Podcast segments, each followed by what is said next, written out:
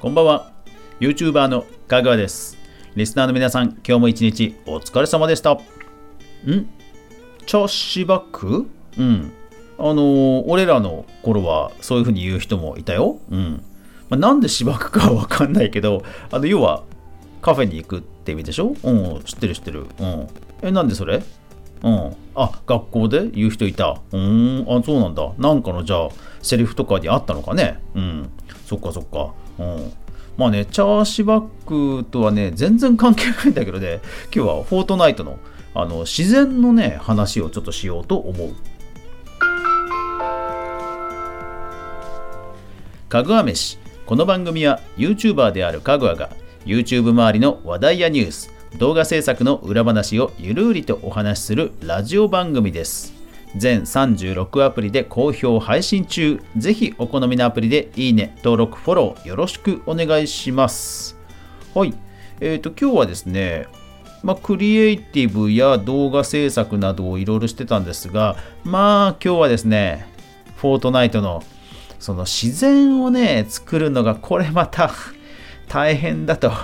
いう、えー愚痴トークです。もう愚痴なんか聞きたくないよと思われるかもしれませんが、まあまあまあ、フォートナイトですよ。うん。あのーフォートナイトシーズン2になっあ、シーズン2じゃないや、えっ、と、チャプター2になったじゃないですか。で、水という要素が入って、で、自然も結構こう、滑らかに、グラフィックスがすごい綺麗になりましたよね。うん。で、あれ、実はその、フォートナイトの開発元である、エピックの、えーグラフィックスエンジンである、アンリアルエンジンっていうものが、まあ、アップグレードしたことによる恩恵が、まあ、大きいんですよね。うん。まあ、PS5 とか Xbox シリーズ X なんかはね、もっと綺麗なんでしょうけども、あの全体的に綺麗になったっていうのは、それが非常に大きいんですね。で、まあ、そのグラフィックスエンジンだから作れる、まあ、あの自然の綺麗さなんですよ。何が言いたいかっていうと 今のクリエイティブに用意されている自然のパーツっていうのは実はそれにほぼ該当してないんですよね。うん。そう。それでね、結構ね、難儀だなと。はい。で、まあね、今どういうところを苦労してるかっていうと、えっと、公園を作ってるんですね。で、公園を作っていて、ちょっとこんもりした丘みたいなものを作りました。で、それはもともと、えーギャラリーで用意してある、ちょっとこう、なんだろうな、えっと、砂浜がだんだんだんだんこう、こうなだらかに傾斜になってるみたいなパーツがあって、それを、えーポンポンと4つ組み合わせると、なんか丸い、ちょっとしたこんもり具合な感じの山になる、まあ、山というか、まあ、盛り上がりになるという自然の自然物のパーツがあります。でまあそれは、えーチャプター1から実装はもちろんされていていろいろ使われてはいたんですね。でまあ今回もそれを使ってちょっと公園のねちょっとしたこう小高い丘みたいなものを作ろうということで作ったわけですよ。うん。いやーでねまあそれはそれでいいんですね。あのなぜかっていうとその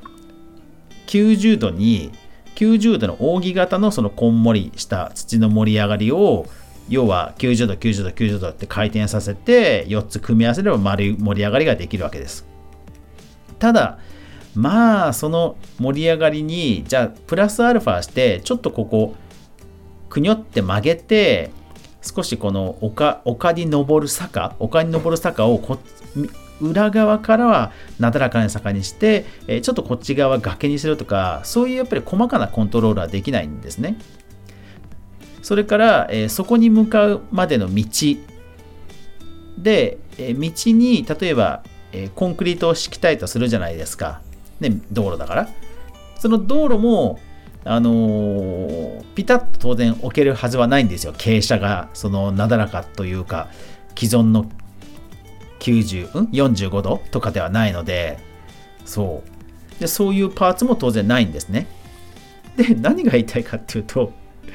アンリアルエンジン、えっ、と、グラフ、今のチャプター2のグラフィックスエンジンでそもそも開発してる皆さんは粘土をこねるかのようにしてグイングイングインってこうへこませたり盛り上げたりできるんですよ。開発の皆さんは。そう。でクリエイティブでは当然それはできないんですね。いやーだからね自然のちょっとしたこう特にえー、高低差。高低差を含めた何かね造形自然の造形美を作ろうとするとねなかなかね 壁が立ちはだかるなというところでちょっとね苦労をしているということです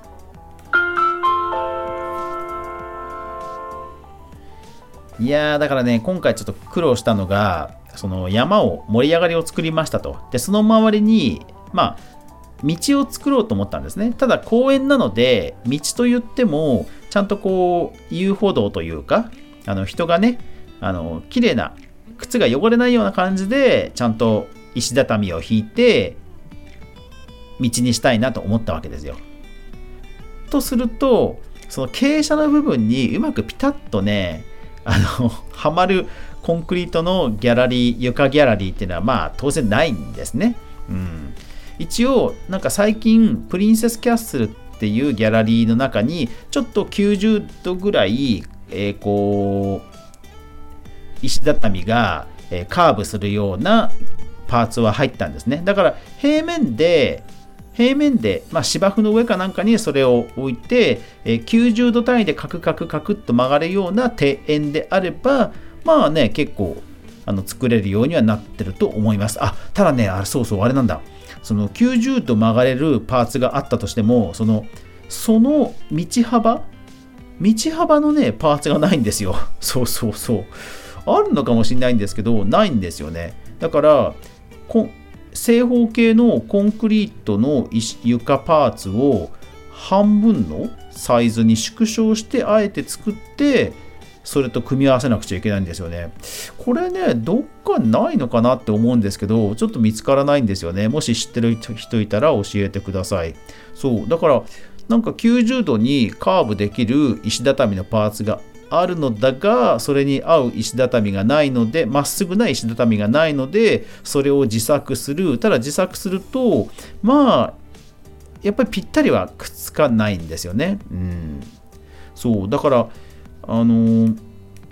傾斜になっていないところはもうまっすぐしたんですけどでそれもただぴったりはいってないであと傾斜の部分についてはまっすぐしなきゃいけないところはね一部やっぱり階段にもうしちゃいました。一応階段といっても、まあ、段差をつけて、えー、傾斜をね少し登ら登ってもらうという道にしました。でまあちょっとした段差なので、えー、特に突っかかることはなく緩やかな階段のように登れるようには一応しました。多分海外のマップとかだとそういう作りのものが多い気はします。まあとはいえね なかなかそのえーと、じゃあその石畳のこの端の部分端の部分をじゃあ綺麗に隠せるパーツがあるかっていうとそれは意外とないのでまたねこれもちょっとどうしようかなというところなんですよね。うん。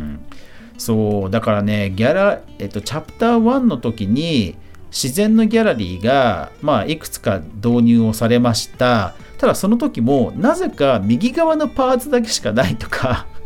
結構ねこれ本当に開発の人使ってるのかなって思うようなよくわからないこうセットになってたんですよね、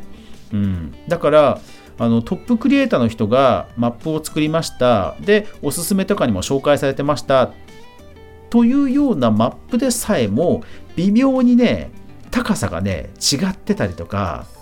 やっぱりねあプロでもやっぱりこれはどうにもならないんだ と思って、まあ、安心したということは覚えてますただ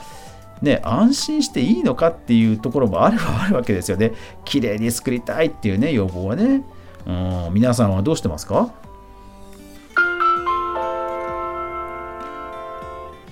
はい、なので一応今石畳の、えー、ちょっとした遊歩道は作ったのであとは芝生を埋めようかどうしようかっていうところですね。なんかねあの草っぱらを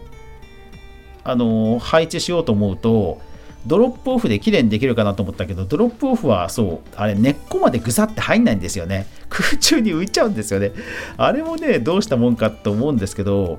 で、えゆらゆら動く草はバグがあって動かないなんかすごい高速に動くようなバグになっちゃった時があったりあと意外と並べるとね雑草感が漂うのでなんか芝生っぽくないのでちょっとね不採用にしたいんだが代わりになるようなもの何かあるかなっていうのを今探してるという感じですね。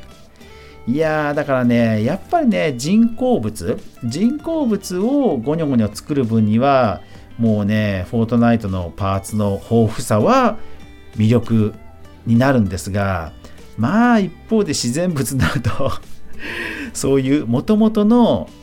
あのグラフィックスエンジンとの差があるがゆえにまあ開発側もそのクリエイティブのパーツとしては当然用意しない今後もしないだろうしまあする必要もないっていうふうに考えられちゃうわけですよね。うん、だから多分ね そうそう増えていかないんで今後なんか自然の綺麗なものを作りたい時にはどうしようかなっていうのが悩ましいところです。うんまあとりあえずのね今公園はなんとか綺麗に頑張るつもりですが、えー、完成までもう少しです。えー、皆さん、あと少しば、少しお待ちください。で、それが一段落したら、うん、ね、冬のマップ応募もしたかったんですけど、あの、ホラーマップの方もね、完成させたいと思いますんで、頑張ります。はい。というわけで今日も最後までご視聴ありがとうございました。やまない、雨はない。明日が皆さんにとって良い一日でありますように。そして明日も一緒に動画から未来を考えていこうぜ。おやすみなさい。